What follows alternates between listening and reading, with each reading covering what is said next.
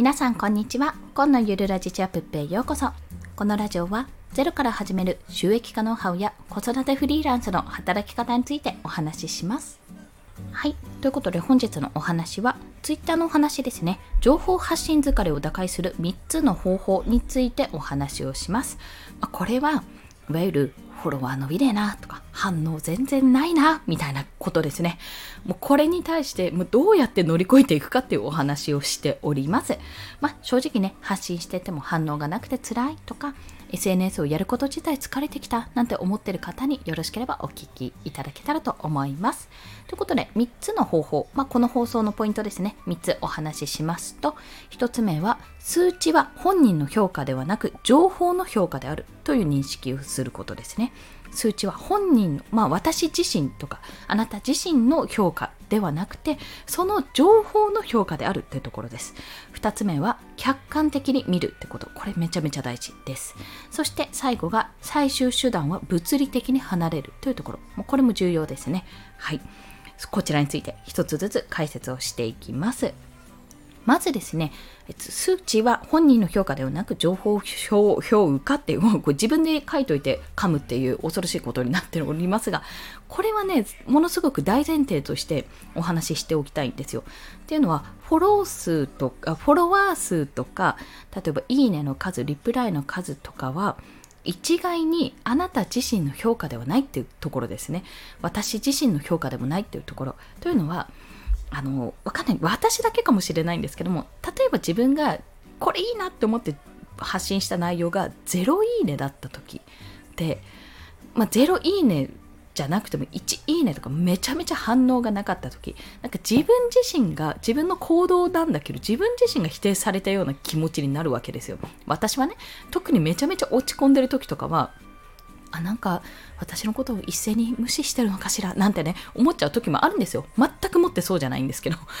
全くもってそうじゃないんですよ。でここでなんでだろうなんでそんな気持ちになるんだろうって思ったのはやっぱり自分の発したことに対して反応がないと自分は誰かに向けて発信してるのにそれが結局独り言のようになってしまってね。これね私よくあったんですけども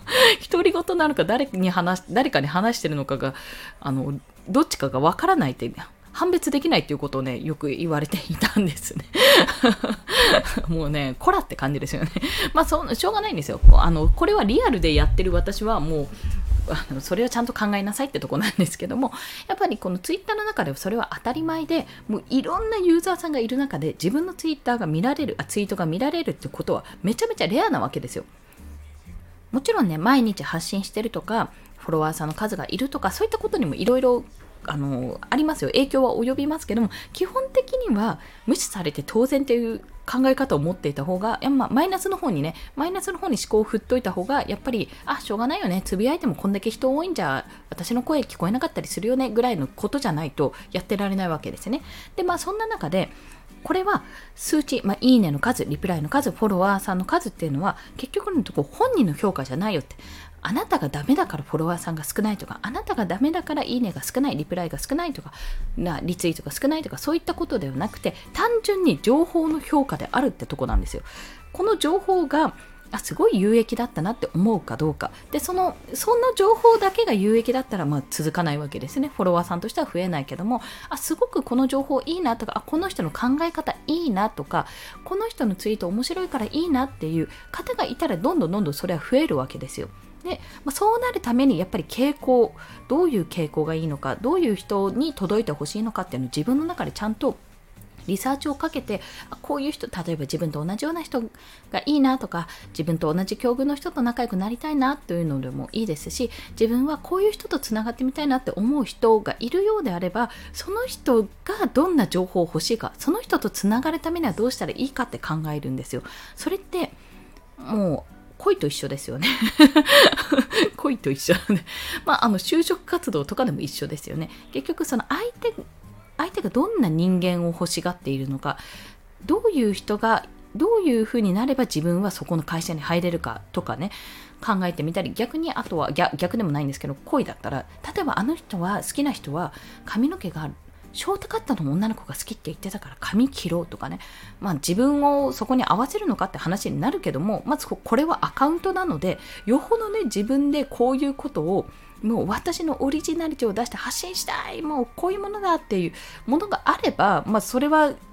あの受けるかどうかは別として反応があるかどうかは別として発信するのは全然ありなんですけどもやっぱり誰かに届けたいっていう相手が明確にあるのであればねやっぱそこの人たちが救うようなあこれいいなって思うような情報を提供できるようにやっぱそこのリサーチとか、まあ、勉強とかは必要になっていきますよねっていうところ。なので数値はあなたが嫌いであなたが良くないからフォローしないじゃなくてあなたの情報が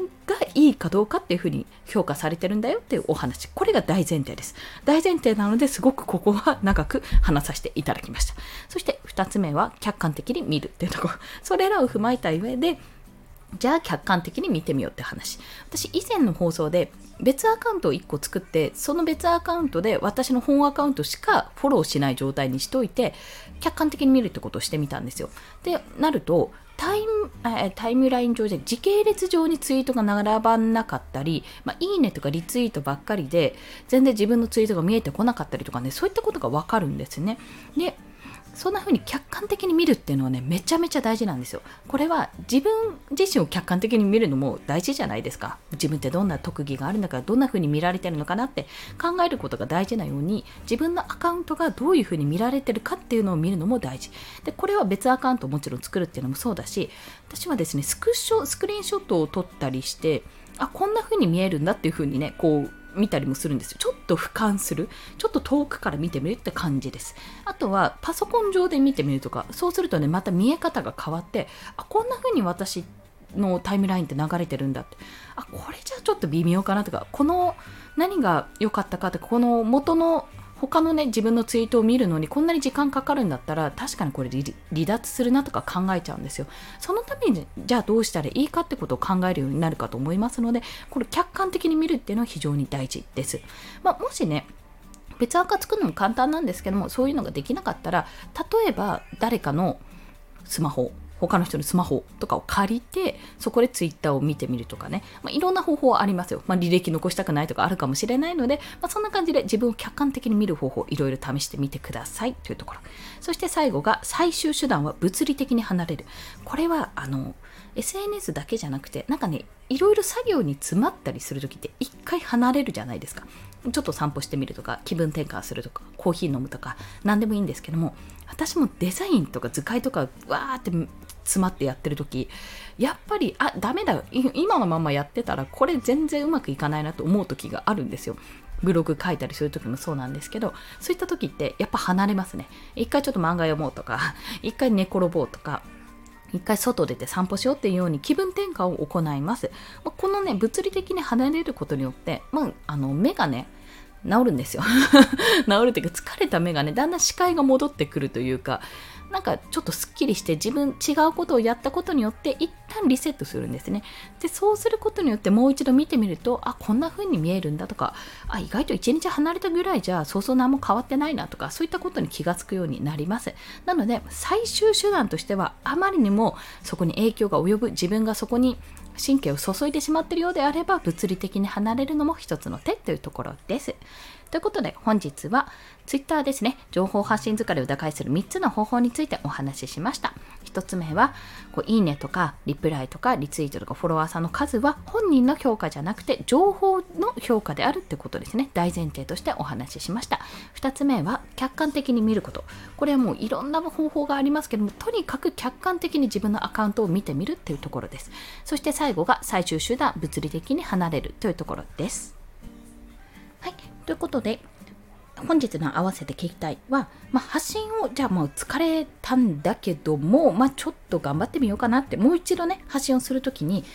できれば反応が欲しいと、まあ、何かしら反応するにはどうしたらいいかっていうところで発信に迷ったらここを押さえようというポイントについて過去に放送しております。発信するときに外せないポイントという過去の放送回のリンクを貼っておきます、まあ、これはベネフィットっていう相手の望む未来ですね。相手が得て嬉しいと思う未来を想像するってところをお話ししてるんですがもうこちらについてこれはね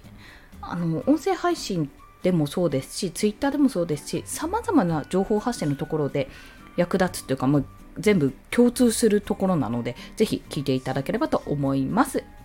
はい。ということで、本日もお聴きくださりありがとうございました。この放送、いいねって思われた方、ハートボタンもしくはレビューなど書いていただけると嬉しいです。また、スタンド FM では1日3放送しております。フォローしていただけると通知が朝昼晩と飛びますので、もしよろしければフォローもお願いいたします。まあ、そんな感じで 私も情報発信疲れる時がありますけども、まあ、でもね、疲れることあってもね、話す方が楽しいので、結構ね、やれているところはあります。まあ、自分が Twitter じゃなくても音声配配信とか、例えばブログでも何でもいいんですが、自分がやってて楽しいなって思うその情報発信のツールを探す、探してそれをやるっていう、そこに注力するっていうのも一つの手なので、ぜひ試してみてください。ということで、本日もお聴きくださりありがとうございました。